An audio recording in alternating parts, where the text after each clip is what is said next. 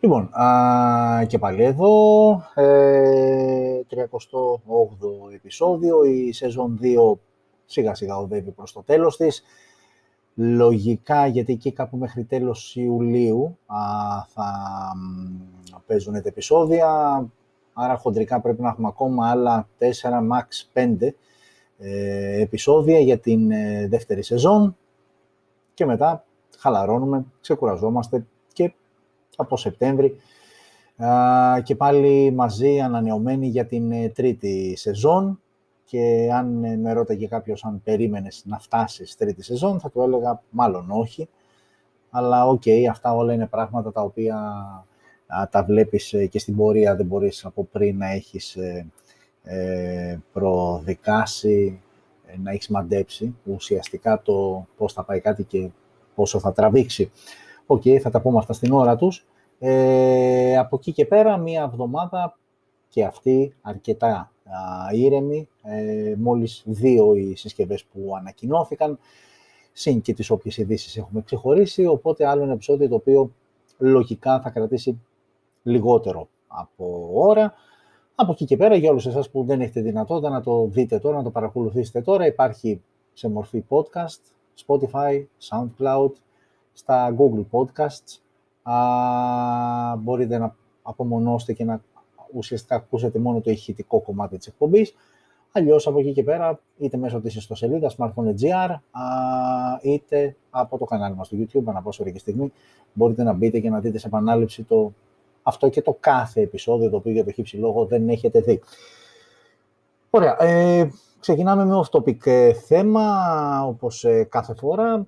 Εντάξει, ωραία, το ένα θέμα έτσι, των τελευταίων ημερών είναι η αρκετή ζέστη.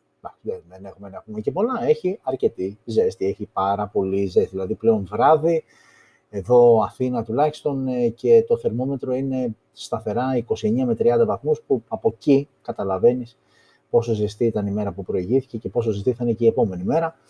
Ε, πρώτη μέρα χωρίς μάσκες σε εξωτερικούς χώρους, κάτι που ισχύει για όλους και για αυτούς που έχουν κάνει το εμβόλιο και για αυτούς που δεν το έχουν κάνει.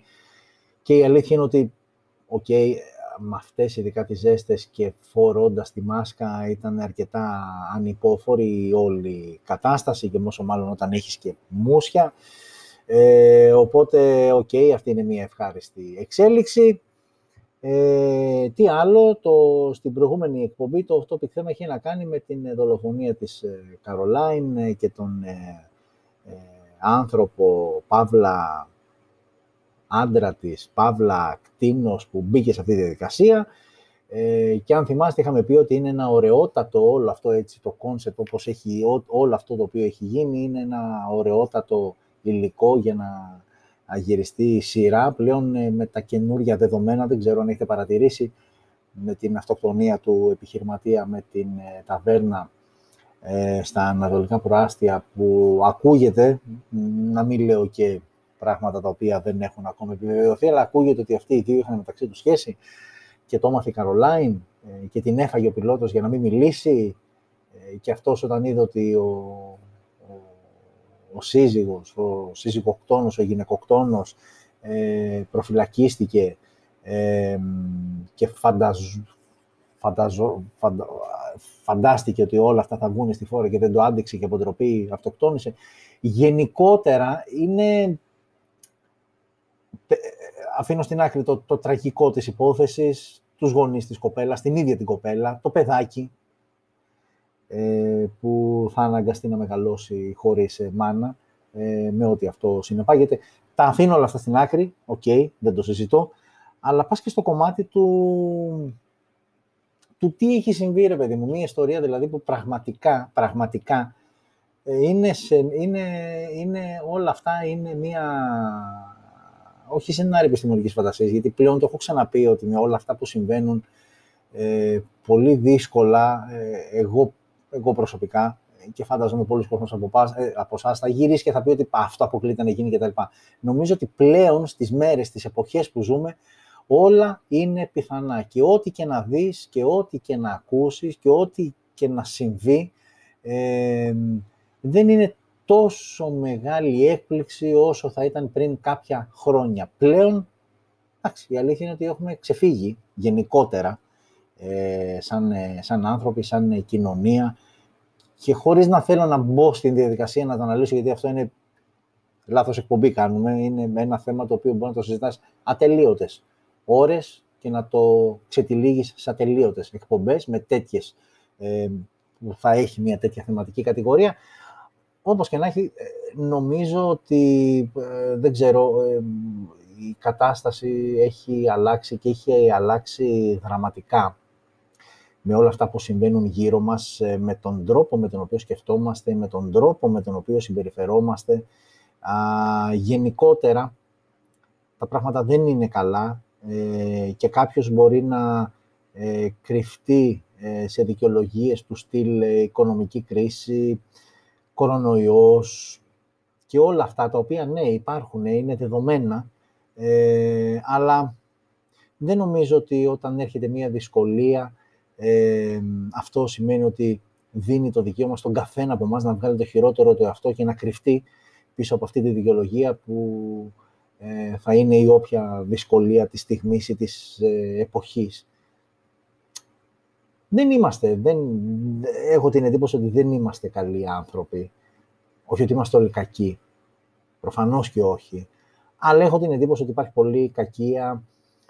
Υπάρχει ίσως ε, ιστορικό χαμηλό που λέμε, ας πούμε, για καμιά φορά, για καμιά συσκευή, για την τιμή κάποιας συσκευής που έχει μειωθεί πάρα πολλά. Ε, ιστορικό χαμηλό, δηλαδή ε, ε, το, τα επίπεδα ειλικρίνειας είναι πάρα πολύ χαμηλά. Ο κόσμος νομίζω ότι πολύ πιο εύκολα λέει το ψέμα, πολύ πιο εύκολα αποκρίνεται από το να υποστηρίξει, να πρωτοφωνάξει και να υποστηρίξει τις ιδέες του.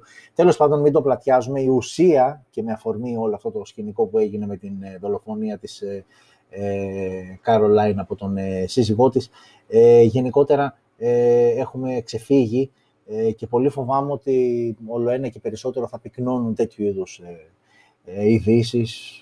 Χθες, τι έγινε, το, το, το είδα και εγώ τελευταία στιγμή. Ένας ιερέας λέει ε, που ήταν, ε, που ήταν κατηγορούμενος ε, για διακίνηση ναρκωτικών, τον είχαν πιάσει με ναρκωτικά στο κολονάκι, έγινε η Ιερά Σύνοδος, τον καθαίρεσαν, είχε την μπουκάλια με βιτριόλι, το έριξε σε 6-7 παπάδες, αν δεν κάνω λάθος, κάποιοι από αυτοί είναι και σε σοβαρή κατάσταση. Δεν, εντάξει, όπως καταλαβαίνετε, δεν Αυτά είναι, δεν ξέρω. Πλέον ε, νομίζω ότι ό,τι και να ακούσεις, ό,τι και να δεις, δεν, ε, θα κάτσεις να το διαβάσεις, να δεις τι ακριβώς έγινε, αλλά δεν θα τρελαθείς κιόλας. OK, okay, OK. Okay. Εντάξει. Εδώ είμαστε. Ε, συνεχίζουμε και προσπαθούμε, εγώ τουλάχιστον και φαντάζομαι πολλοί από εσάς, να μην μπούμε σε αυτό το τρυπάκι της ε, κατηφόρας ε, και ε, πώς να το πω, να χάσεις κάποια βασικά στοιχεία του χαρακτήρα σου, κάποιες αξίες, κάποια, όλα αυτά να τα ισοπεδώσεις και να κρυφτείς πίσω από μια δικαιολογία του, του τύπου δυσκολίες, χρήματα, δουλειές κτλ. Όλα αυτά ναι, υπάρχουν, αλλά μην μένουμε σε αυτά και μην κρυβόμαστε πίσω από αυτά. Ωραία. Πάμε σιγά σιγά, smartphone news είναι αυτά. Μέχρι στιγμής έχουμε μιλήσει για οτιδήποτε άλλο εκτός από κινητά. Πάμε λοιπόν να μιλήσουμε και για να μπούμε στο κυρίως θέμα της εκπομπής. Το κυρίως θέμα της εκπομπής δεν είναι άλλο από τα κινητά, οι συσκευές που ανακοινώθηκαν την εβδομάδα που μας προηγήθηκε, αλλά και κάποια νέα τα οποία έχουμε ξεχωρίσει και αξίζει να τα δούμε μαζί και να τα συζητήσουμε. Συσκευές, ξαναλέω και πάλι, ήταν δύο μόλις. Οπότε πάμε σιγά σιγά να ξεκινήσουμε με την πρώτη α, χρονολογικά που ανακοινώθηκε και είναι αυτό εδώ είναι το Galaxy Mi 32 σε, μια, σε ένα design αρκετά γνώριμο, το έχουμε ξαναδεί και σε άλλες Galaxy συσκευές και όχι μόνο, από τη Samsung. Ανακοινώθηκε α, στις 21 α, του μήνα. Οθόνη 6,4 inches Super AMOLED με 90 Hz refresh rate και ανάλυση 1080x2400. Android 11 out of the box μέσω του One User Interface 3.1 version. Helio G80 ο επεξεργαστής της συσκευής μαζί με Mali G52 MC2, η GPU που φοράει και συνεργάζεται με τον Helio G80, 464 και 628, οι δύο εκδόσεις τις οποίες θα είναι διαθέσιμο το Galaxy Mi 32 Τέσσερις αισθητήρες στο πίσω μέρος, 64 MP wide με face detection autofocus ο βασικός αισθητήρας, ένας 8 MP ultra wide και άλλοι δύο αισθητήρε, 2 MP ο καθένας, ο ένας για μακρολήψεις και ο άλλος για αποτύπωση βάθους. Βιντεάκι μέγιστη ανάλυση 1080 στα 30 frames per second. Μπροστά η selfie κάμερα 20 MP wide, 1080 στα 30 frames per second και εδώ η μέγιστη δυνατή λήψη βίντεο. Μόνο ηχείο, θύρα για ακουστικά, πεντάρι Bluetooth, ε, assistant GPS, Type-C στο κάτω μέρος. Ο σαρωτής δαχτυλών αποτυπωμάτων βρίσκεται στα πλάγια και έχουμε και μπαταρία 6.000 mAh με γρήγορη φόρτιση 25W, ίσως, όχι ίσως, ε, κατά με το πιο έτσι ξεχωριστό, να το πούμε έτσι, χαρακτηριστικό της συσκευής, αυτό που θα σου μείνει από όλα αυτά που σας είπα και περιγράψαμε. Μια συσκευή που στην βασική της έκδοση, 464 δηλαδή, κοστίζει 170 ευρώ δεν είναι πολλά τα λεφτά, η αλήθεια είναι αυτή, αλλά 170 ευρώ για να πάρεις κινητό 464, αφήνω στην άκρη τα υπόλοιπα χαρακτηριστικά, 464 ε, δεν τα λες και λίγα, όταν στα ίδια και ίσως με λίγο παραπάνω λεφτά βρίσκεις συσκευές και με περισσότερη RAM και με περισσότερο αποθηκευτικό χώρο. Παρά τα αυτά, αυτό είναι το Galaxy Mi 32, δεν έχει κάτι το ιδιαίτερο, ξεχωρίζω, ξαναλέω και πάλι την μπαταρία 6.000 mAh με γρήγορη φόρτιση στα 25W και OK, okay, οθόνη α, Super AMOLED που και αυτό για πολλούς από εσάς έχει την ε, αξία του και τη σημασία του. OK. Okay. Και πάμε και στην δεύτερη συσκευή που ανακοινώθηκε αυτή τη βδομάδα ε, και συγκεκριμένα μία μέρα μετά, 21 Ιουνίου ανακοινώθηκε το Galaxy M32 που είδαμε, 22 Ιουνίου ανακοινώθηκε αυτό που βλέπετε, Lenovo K13 Note, αλλά όπως πολύ καλά ξέρετε, Lenovo και Motorola ίσον 1, ε, και ουσιαστικά το K13 Note είναι το Moto G10 το οποίο ανακοινώθηκε πριν 5 μήνες, το Φεβρουάριο του 2021 και πραγματικά δεν έχουν, έχουνε, δεν έχουν καμία διαφορά μεταξύ τους οι δύο αυτές συσκευές. Πολύ μικρές λεπτομέρειες, θα τις πούμε.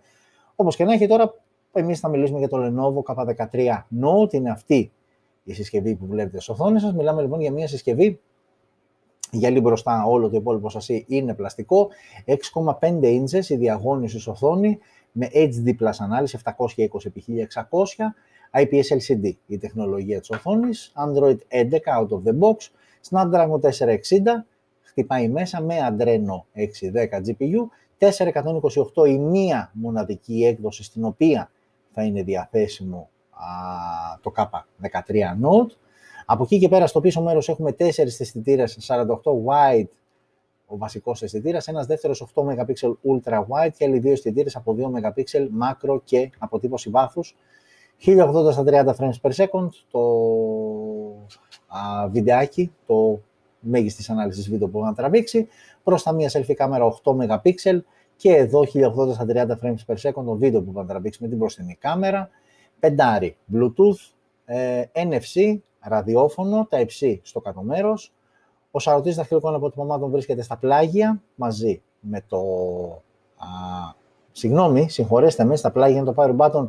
Ο σαρωτής βρίσκεται πίσω, όπως βλέπετε και από τις οθόνες, στο πίσω μέρος, στο back panel της οθόνης.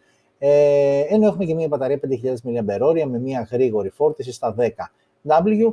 Όλο αυτό το πακέτο στα 120 ευρώ, ε, που OK, okay, ε, καταλαβαίνετε από την τιμή και μόνο ότι δεν μιλάμε για κάτι που απευθύνεται σε απαιτητικούς χρήστες. Λίγα πραγματάκια, συμπαθητικά λίγα πραγματάκια όμως για τα 120 ευρώ. Ενώ για να γυρίσω στην αρχή, επειδή ουσιαστικά ξαναλέω και πάλι είναι ίδιο ακριβώς με το Moto G10 ε, και εξωτερικά και εσωτερικά, η μόνη διαφορά είναι ότι το Moto G10 έχει και μία έξτρα έκδοση 464 ενώ το Lenovo κατά 13 Note θα βγει σε μία μόνο 428. Η μία διαφορά είναι αυτή και η δεύτερη διαφορά που μου κάνει εντύπωση, φαντάζομαι θα έχει γίνει κάποιο λάθος όσο αφορά την, ε, τα χαρακτηριστικά, ε, ότι το, το Motorola, το Moto G10 τραβούσε 1080 στα 30 και 60 frames per second, ενώ το Lenovo κατά 13 Note τραβάει μόνο 1080 στα 30, δεν έγινε κάποια αναφορά ε, για 60 frames per second. Φαντάζομαι ότι δεν έχουμε κάποια αλλαγή σε επεξεργαστές, όλα ίδια είναι, άρα δεν μπορώ να καταλάβω γιατί το ένα να τραβάει, α, α, γιατί να τραβάει α, και να έχει τη δυνατότητα για 60 frames per second και το άλλο όχι. Προφανώς μπορεί να είναι και λάθος. Δεν έγινε πάντως κάποια αναφορά α, κατά την περιγραφή των χαρακτηριστικών του K13 Note. OK. Okay. Ε, όπως και να έχει, αυτό όμως είναι. Ε, και ε, κάπως έτσι, ουσιαστικά, τελειώσαμε ε, με την, ε, τελειώσαμε με την ε, περιγραφή των συσκευών που ανακοινώθηκαν την εβδομάδα που μας πέρασε. Βλέπω και είναι πολύ πιθανό να έχετε κάποια, να διαπιστώνονται κάποια κολλήματα όσο αφορά το, το live streaming της εκπομπής. Δεν έχει να κάνει με εμάς, παιδιά, κάτι. Οι ρυθμίσεις είναι στάνταρ, δεν τις πειράζω κάθε φορά. Ε, φαντάζομαι, υποψιάζομαι, γιατί είχαμε και ένα θεματάκι το μεσημέρι, ότι κάτι έχει να κάνει με το ίντερνετ. Τώρα τι ακριβώς, τέτοια ώρα τέτοια λόγια δεν μπορώ να κάνω, οπότε ζητάω προκαταβολικά συγγνώμη για την άσχημη αυτή ποιότητα που βγαίνει προς τα έξω, γιατί φαντάζομαι ότι όταν μπαίνεις στη διαδικασία να παρακολουθήσεις κάποιον και αρχίζει και ή γρατζουνάει ο ήχος ή δεν είναι καλή εικόνα, λες άμε στο καλό, φεύγω και γεια σας. Ε, OK, OK, okay, προχωράμε τέλος πάντων και ας ελπίσουμε να βελτιωθεί στην πορεία. Ήδη εδώ πέρα που βάζω κάποια νούμερα και παρατηρώ, βλέπω ότι ανεβαίνουμε λίγο. Ε, οπότε ας ελπίσουμε ότι όλο αυτό θα ρολάρει και απλά ήταν ε, κάποια ατυχή στιγμή. Ε, OK. okay. Οπότε, έχοντας τελειώσει και το δεύτερο μέρος, ε, πάμε και στο τρίτο μέρος που εδώ έχουμε λίγο περισσότερα πράγματα. Όχι κάτι τρομερό, κάτι πολύ. Κάποιες ειδήσεις λοιπόν που έχουμε ξεχωρίσει, που έχω ξεχωρίσει, αφού εγώ είχα αναλάβει αυτό το κόνσεπτ της εκπομπής, που έχω λοιπόν ξεχωρίσει και θα ήθελα να μοιραστώ μαζί σας ειδήσεις που προφανώς και έρχονται από τον ε, κόσμο των ε, smartphones. Ε, οπότε πάμε σιγά σιγά ε, να δούμε ποιες είναι αυτές οι ειδήσεις. Ξεκινάμε από εδώ. Εδώ βλέπουμε κάποιες εφαρμογές 8 στον αριθμό, οι οποίες ε, κρίθηκαν από το Play Store επικίνδυνες ε, και εκτός ότι πλέον δεν υπάρχουν μέσα στο Play Store, καλό θα είναι για όποιον από εσάς έχει εγκαταστήσει κάποιες, κάποια, κάποιες από αυτές, αμέσως να την διαγράψει, γιατί, γιατί εκεί μέσα βρίσκεται ε, ο Joker και δεν είναι ο Joker του Batman, είναι ένα λογισμικό Joker, ένα λογισμικό το οποίο έρχεται τρυπώνει μέσα σε Android smartphones και υποκλέπτει δεδομένα. Έλα, θα μου πει κάποιος σοβαρά, γίνονται αυτά τα πράγματα. Ναι, γίνονται και αυτά τα πράγματα. Λοιπόν, αυτές είναι εφαρμογές ε, 8 εφαρμογές, ξαναλέω και πάλι έχουν ήδη διαγραφεί από το Play Store. Καλό θα ήταν όποιοι από εσάς ε, έχουν αυτές τις εφαρμογές να τις διαγράψουν άμεσα, τουλάχιστον αυτό μας ζητάει η Google, ε, γιατί είναι εφαρμογές που περιλαμβάνουν, που έχουν μέσα, περιέχουν αυτό το λογισμικό Joker, το οποίο έρχεται και κλέβει δεδομένα από τη συσκευή σας, είτε έχει να κάνει με κωδικούς, με μηνύματα, με επαφές, με φωτογραφίες. Γενικότερα, τα smartphone πλέον είναι μας όλη η ζωή εκεί. Αν καθίσετε και σκεφτείτε δηλαδή, γιατί έχουμε μπει πολλές φορές στη διαδικασία και λέμε ότι μην χρησιμοποιείς αυτή την εφαρμογή, μην χρησιμοποιείς την άλλη, ε, μην βάζεις τα δεδομένα της κάρτας σου.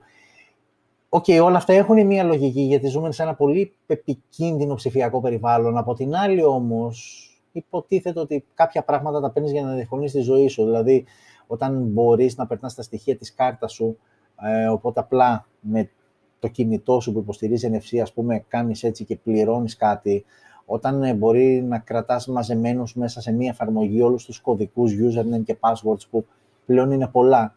Ε, ναι μεν, αλλά. Ναι μεν, αλλά. Γιατί, απ' την άλλη, έχεις δώσει κάποια λεφτά για να αγοράσεις ένα smartphone που σου δίνει δύο-τρεις επιλογές παραπάνω, αλλά είπαμε, το έχουμε ξαναπεί και το ξαναλέω, ε, η εξέλιξη της τεχνολογίας πάει χέρι με χέρι ε, με την ε, όλο ένα και πιο επικίνδυνη κατάσταση όσον αφορά τα προσωπικά μας δεδομένα. Μας ακούνε, μας βλέπουν, μας παρακολουθούν. Εγώ αυτό προσωπικά το θεωρώ δεδομένο. Το θεωρώ δεδομένο ότι αυτή τη στιγμή κάποιος, έχω εδώ το κινητό δίπλα μου, κάποιος αυτή τη στιγμή μπορεί να ενεργοποιήσει απομακρυσμένα το μικρόφωνο και να με ακούσει. Πολύ περισσότερο να ενεργοποιήσει κάποια κάμερα και να με δει σίγουρα, να εντοπίσει που βρίσκομαι. Όλα αυτά τα θεωρώ δεδομένα και δεν είναι ότι κάνω λάθος κάτι εγώ, έτσι. Απλά μπορεί και το κάνει. Οπότε προσέχουμε μέχρι ένα βαθμό, δεν τρελαινόμαστε. Ε, και απλά ευελπιστούμε να μην είμαστε εμείς κάποια στιγμή αυτοί που είναι οι άτυχοι της ε, α, υπόθεσης και βρέθηκαν να είναι θύματα κάποιας τέτοιου είδους ε, απάτης. OK, okay, αυτές είναι οι εφαρμογές. Ε, έχω αφήσει και την εικόνα εκεί για να τις δείτε. Ε, πάμε στην επόμενη είδηση. Αυτό το μικρό κινητό είναι το iPhone 12 mini. Για όσους θυμάστε, ανακοινώθηκε πέρυσι, μαζί με όλη την υπόλοιπη 12 σειρά. Δεν τα πήγε καλά. Και η αλήθεια είναι ότι δεν πέφτω τα σύννεφα γιατί, ε, μάλλον δεν πέφτω τα σύννεφα με την είδηση το ότι δεν τα πήγε καλά, γιατί ήταν μια συσκευή που πραγματικά 12, 12 Pro, 12 Pro Max, ok, το 12 mini απευθυνόταν σε κάποιον που okay, ήθελε κάτι μεν ποιοτικό, αλλά σε μικρό μέγεθος. Ε, και νομίζω το μικρό μέγεθος πλέον δεν πουλάει α, στα κινητά ε, οι τόσο compact ε, διαστάσεις. Ε, και μπορεί κάποιοι να διαφώνησαν μαζί μου, αλλά έρχεται η ίδια η Apple, η οποία ανακοινώνει ότι ε, στο προσεχές, μέσα στο καλοκαίρι ουσιαστικά θα σταματήσει την παραγωγή του iPhone 12 mini. Ε, προφανώς ε, ό,τι υπάρχει σε stock αυτό θα προσπαθήσει να πουληθεί και δεν θα υπάρξει και στην επόμενη σειρά, την iPhone 13 σειρά, δεν θα υπάρξει μίνι έκδοση. Εκεί οι φήμες, οι πληροφορίες θέλουν να υπάρχει, ε, εκτός του Pro και του Pro Max, ε, να υπάρχει και μία έκδοση ε, αρκετά οικονομική. Βέβαια, ok, μιλάμε για iPhone και Apple, όταν ε, λέμε οικονομική, μην φανταστείτε κάτι σε 150 και 200 ευρώ, αλλά πιο οικονομική σε σύγκριση με τις υπόλοιπες ε, μεγάλες συσκευές. Ε, οπότε η όλη φιλοσοφία της απλότητας και της ε, οικονομίας του iPhone 12 mini ε, θα πάει στο, τώρα θα είναι το iPhone 13 ή θα είναι με κάποια άλλη ονομασία, θα το δούμε σε λίγους μήνες. Όπως και να έχει, σταματάει, δεν τα πήγε καλά και η ζωή συνεχίζεται. Οκ. η επόμενη είδηση Η επόμενη είδηση δεν είναι αυτή ε, ή μάλλον όχι. Ας, ας τα πούμε γιατί είναι βιντεάκι και θέλω να σας το δείξω. Οκ. Και αυτό είναι και κάτι που αντιμετώπισα και εγώ αυτή τη βδομάδα ε, σχετικά με το Google App το οποίο σταμάτησε να λειτουργεί και έβγαζε αυτό το ενοχλητικό μήνυμα. Πατούσες, πατούσες συνεχώς OK και εμφανιζόταν. Έκανες restart τη συσκευή και εξακολουθούσε να, εξακολουθούσε να εμφανίζεται αυτό το μήνυμα.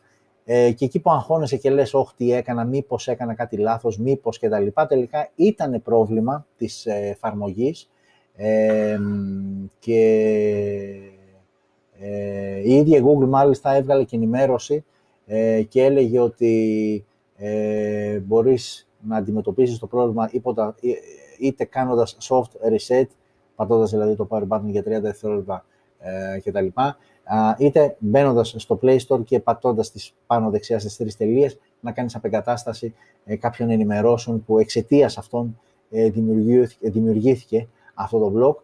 Ε, το έβγαλε ε, και σε μένα, ε, το έβγαλε και σε φίλο που έτυχε να ήμασταν μαζί και για έναν περίεργο λόγο ταυτόχρονα έγινε και στους δύο.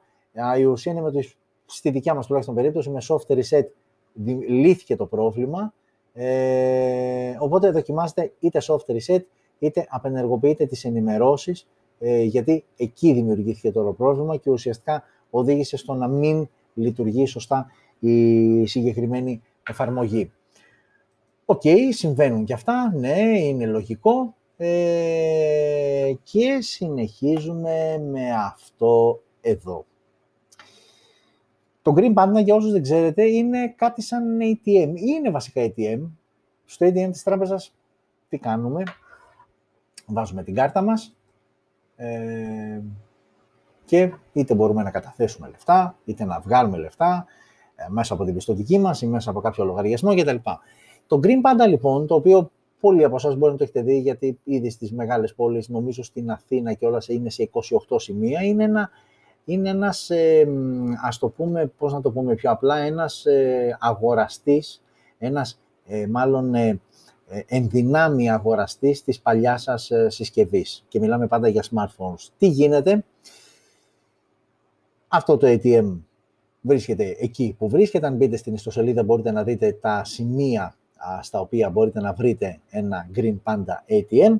Βάζεις εκεί στη θύρα που βλέπετε το παλιό σου smartphone σε μια διαδικασία που κρατάει πάνω κάτω τρία λεπτά ε, και μέσω κάποιας τεχνολογίας υπερήθρων και ακτινών κτλ. αξιολογεί τη συσκευή, καταρχάς ποιο μοντέλο είναι, την κατάσταση στην οποία βρίσκεται, είτε από πλευράς ε, software, δηλαδή να ανοίγει, να λειτουργεί η συσκευή, είτε από πλευράς hardware, δηλαδή η εξωτερική της εμφάνιση, αν υπάρχουν γρατζονιές, πασίματα κτλ.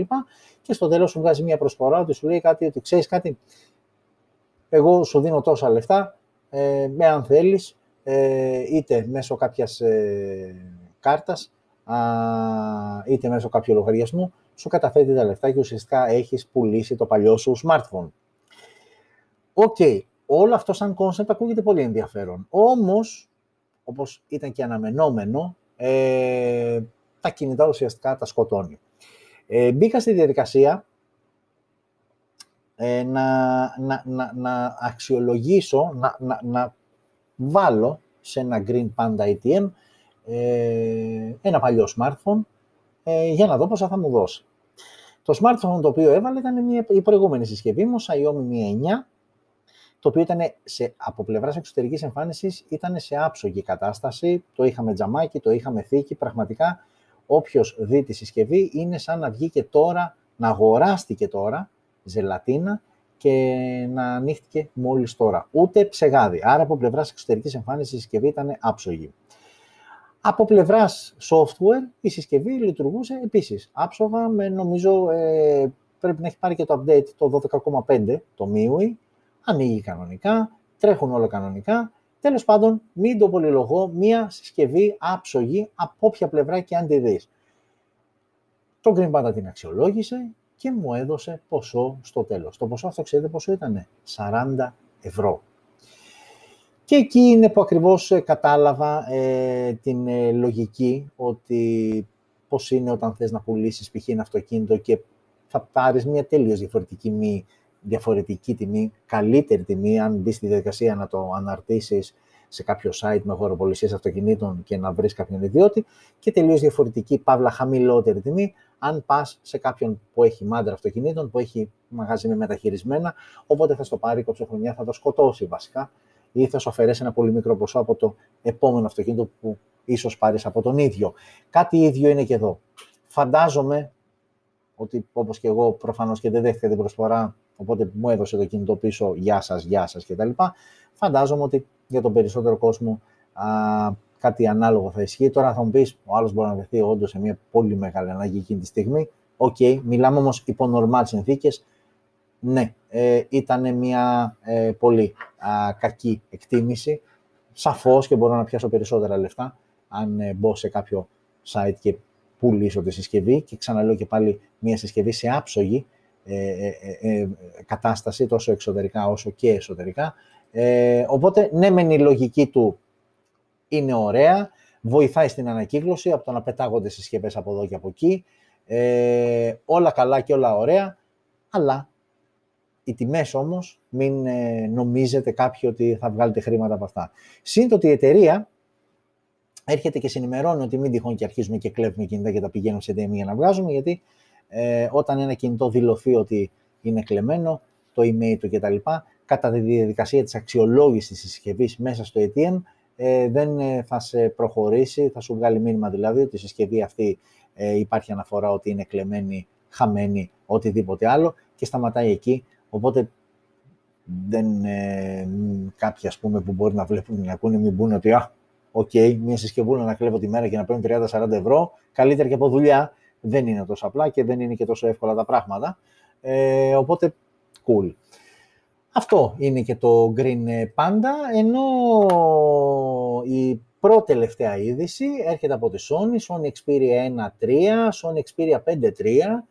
Η Sony γενικότερα έχει το εξής κακό, είναι που βγάζει και λίγες συσκευές μέσα στον χρόνο. Είναι και από αυτές τις ρημάδες τι συσκευές, τις βγάζει, τις ανακοινώνει. Γλυκαίνει κάποιος από εμάς, ας πούμε, που μπορεί να θεωρήσει ότι όντως είναι μια πολύ καλή συσκευή. Αργεί όμως πάρα πολύ η κυκλοφορία της. Η είδηση, το νέο, έχει να κάνει με την ε, κυκλοφορία του Xperia 1.3 τρίτης γενιάς πλέον στην Ευρώπη, η οποία αναμένεται πλέον τον Αύγουστο για μια συσκευή η οποία ανακοινώθηκε πόσους μήνες πριν ε, το νέο έχει να κάνει όμως με την τιμή και συγκεκριμένα το Xperia 1.3 θα κοστίζει σε site της Γερμανίας, γιατί είναι μία από τις πρώτες χώρες στις οποίες θα κυκλοφορήσει στα 1.300 ευρώ, εντάξει δεν είναι 1.300, οκ, συνεχίζω και το podcast, αυτό που λέγαμε για το ηχητικό κομμάτι της εκπομπής κτλ. Η τελευταία λοιπόν είδηση έχει να κάνει με την ε, Huawei και την παρουσίαση α, της ε, πρώτης τέτοιου είδους ψηφιακής βοηθού, ε, η οποία είναι, ε, την ονομάζει ε, Λίσα, όχι Λίσα από τους σκύλους, Λίσα, και θα σας δείξω ευθύς αμέσως, γιατί πολλές φορές το έχουμε ξαναπεί, ότι τα λόγια είναι περιτά και ε, μία εικόνα σε χίλιες λέξεις και όλα αυτά τα ωραία, μπλα μπλα μπλα και τα ποιητικά.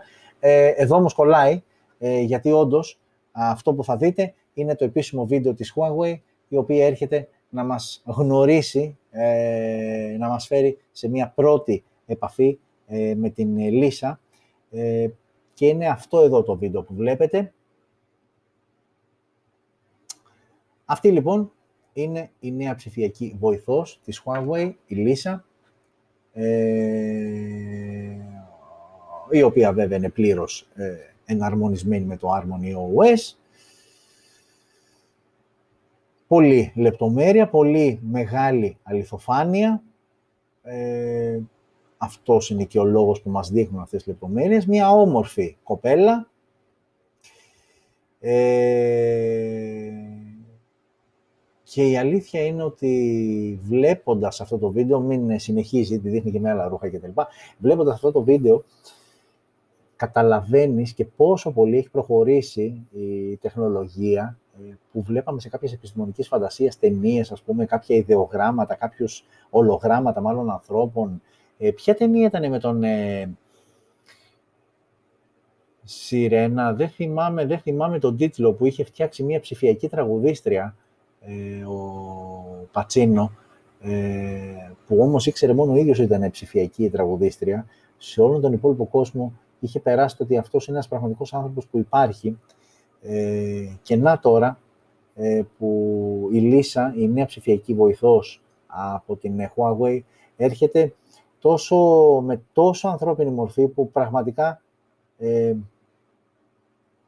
αν δεν σου έλεγαν την είδηση, ε, θα μπορούσες και να έχεις μπερδευτεί και να νόμιζες ότι είναι κάποια και κάνει κάτι. Δηλαδή είναι ένα υπαρκτό πρόσωπο, δεν είναι υπαρκτό πρόσωπο. αλλά, οκ. Ε, και τέλος πάντων η είδηση τώρα αναφέρει ότι έχουν χρησιμοποιηθεί, εντάξει μην μπούμε τώρα σε τεχνικά μέρη, απλά έχουν, έχει γίνει χρήση πολλών τεχνολογιών, το texture του δέρματος, ε, τα μάτια, το animation του προσώπου που είδατε την ανάλυση πίσω μέχρι να βγει η τελική εικόνα όπως την βλέπουμε εμείς, ε, να γελάει, να στεναχωριέται, να θυμώνει, ε, όσο πιο δυνατόν ανθρώπινη ε, να είναι. Οπότε αυτή είναι η λύσα και όσοι είστε έτοιμοι να απορρευτείτε με Huawei συσκευή και Harmony OS, αυτή θα είναι η ψηφιακή βοηθός που θα κάνει τις δουλειές που δεν τις αναθέτετε και θα σας δίνει τις απαντήσεις στα ερωτήματα που θα τις κάνετε. Πάρα πολύ ωραία. Νομίζω ότι σπάσαμε κάθε ρεκόρ, γιατί η ώρα αυτή τη στιγμή είναι 10 και 6, δηλαδή είναι εκπομπή που η διάρκεια της είναι στα 36 λεπτά και ουσιαστικά έχουμε τελειώσει. Δεν έχουμε να πούμε κάτι άλλο. Ε, όπως είπα και στην αρχή, ούτε ή άλλως ήταν αρκετά φτωχή ειδησιογραφικά και από πλευράς συσκευών η εβδομάδα που προηγήθηκε. Ε, οπότε ανανεώνουμε το ραντεβού μας για την ε, ερχόμενη Πέμπτη και την ίδια ώρα. Φυσικά μην ξεχνάμε τα social media, Twitter, ε, Facebook, Instagram, TikTok, σε όλα αυτά μπορείτε να μας βρείτε. Subscribe στο κανάλι για όσους δεν έχετε ακόμα γραφτεί, για όσους γουστάρετε, αγαπάτε κινητά και θέλετε να ενημερώνεστε με έναν διαφορετικό τρόπο, γιατί υπάρχουν και άλλοι τρόποι, αλλά αυτός είναι ο δικός μας τρόπος. Φυσικά το καμπανάκι για να ενημερώνεστε κάθε φορά που ανεβαίνει βίντεο ή έχουμε, ε, ετοιμάζουμε το live για την ε, εκπομπή. Ε, φαντάζομαι ότι περισσότεροι έχετε δει ήδη το hands-on βίντεο που ανεβάσαμε. Είχαμε κάποια τεχνικά θέματα, τα καταφέραμε τελικά όμως. Xiaomi Mi 11 Lite 5G μία άκρος ενδιαφέρουσα συσκευή, την οποία την ε, κρατήσαμε, την ε, χρησιμοποιήσαμε καθημερινά, την βασανίσαμε με το δικό μας τρόπο και καταλήξαμε, της δώσαμε αυτό που της αξίζει και της δώσαμε καλό βαθμό, γιατί πραγματικά είναι ένα πολύ καλό σύνολο, σε συνδυασμό με την τιμή της, σε συνδυασμό και με τον ανταγωνισμό, γιατί εμείς εδώ κάνουμε και τέτοια πράγματα. Δεν παίρνουμε μία συσκευή, τη χαϊδεύουμε, α, ωραία, αυτό είναι. Πάμε και σε πιο hardcore καταστάσεις, βλέπε ανταγωνισμός. Ναι, δεν θα κολλώσουμε να πούμε ότι ξέρεις κάτι, καλή συσκευή, αλλά το είπαμε, Poco F3 είναι ένας πολύ δυνατός ανταγωνιστής για το Xiaomi 11 Lite 5G. Απλά εκεί που υστερεί είναι στο κομμάτι της κάμερας, ενώ την άλλη Galaxy A52 5G, μία ισότιμη και σε επίπεδο χρημάτων και σε επίπεδο specs, συσκευή. Βέβαια, αν με έβαζε κάποιος να διαλέξω στο Mi 11 Lite 5G θα πήγαινα, αλλά είναι πολύ πιο μικρή η διαφορά. Ε, δείτε το λοιπόν κι εσείς, πείτε τα σχόλια ε, και μάλιστα μιας και είπα σχόλια, επειδή σχολιάστηκε και στο βίντεο από κάτω, αλλά και πήραμε και μήνυμα στο site και τα λοιπά, από διαφορετικούς χρήστες, ε, όταν, και για να το ξεκαθαρίσουμε αυτό, για να το κλείνουμε, να χαιρετηθούμε και να κάνουμε ο καθένας ό,τι θέλει να κάνει το βραδάκι πέμπτης, όταν αξιολογούμε εδώ στο smartphone μια συσκευή, έχουμε ξαναπεί και πάλι ότι προσπαθούμε όλη τη διαδικασία να την κάνουμε όσο το δυνατόν πιο ρεαλιστική. Αυτό το λέω γιατί κάποιοι χρήστες ρώτησαν γιατί δεν τρέχετε benchmark σαν τούτου, να δείτε βαθμολογία κτλ. Δεν το έχουμε ξεκαθαρίσει, χρόνια το λέμε τώρα. Δεν μας ενδιαφέρουν αυτά τα νούμερα. Και δεν μας ενδιαφέρουν γιατί, γιατί δεν έχουν καμία σχέση. Εντάξει, OK, okay, να μην είμαστε υπερβολικοί. Δεν έχουν τόσο πολύ ρεαλιστικότητα όσο αφορά την καθημερινότητα. Δηλαδή, πήραμε το Xiaomi 11 Lite 5G. Φορτώσαμε κάποιες εφαρμογές που ο περισσότερος κόσμος φορτώνει. Δηλαδή, τα social media, Facebook, Instagram κτλ. Έναν επεξεργαστή εικόνας. OK, okay, GPS χρησιμοποιείς στο Google Maps, αλλά κατεβάσαμε και ένα έξτρα, πούμε, το οποίο κατεβάζει τους χάρτες και τρέχει χωρίς δεδομένα. Ε, μία-δύο εφαρμογές, ας πούμε, για online shopping, είτε έχει να κάνει με ρούχα, είτε έχει να κάνει με σούπερ μάρκετ. Ε, πράγματα δηλαδή τα οποία θα χρησιμοποιήσει ένα μεγάλο μέρος του πληθυσμού. Έτσι. Από εκεί και πέρα, οι φορτίσεις γίνανε κανονικά για να μπούμε στη διαδικασία να αξιολογήσουμε την ε, μπαταρία της συσκευής. Τη φορτίσαμε δύο-τρεις φορές καλά. Την αφήσαμε να πέσει εκεί γύρω στο 15-20%, δεν την αφήσαμε πιο κάτω, τη φορτίσαμε καλά. Και μετά μπήκαμε στη διαδικασία να καταλήξουμε στο ότι ναι, σου κρατάει άνετα μία μέρα, και σου φορτίζει γρήγορα σε μία ώρα.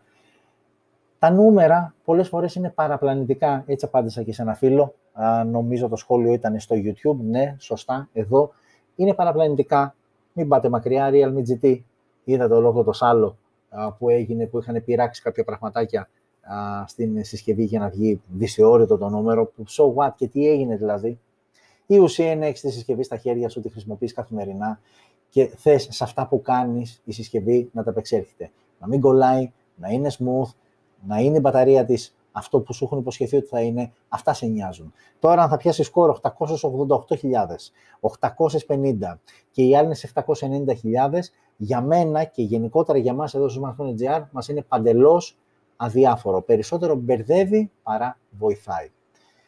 Αυτό απλά γιατί υπήρξαν κάποια σχόλια, το κλείνουμε εδώ το εξηγήσαμε και ανανεώνουμε το ραντεβού μας για την ερχόμενη Πέμπτη και ώρα 9.30. Να είστε όλες και όλοι καλά, να ζείτε smart, να προσέχετε και θα τα πούμε σε 7 μέρες από σήμερα. Φιλιά σε όλους και όλους.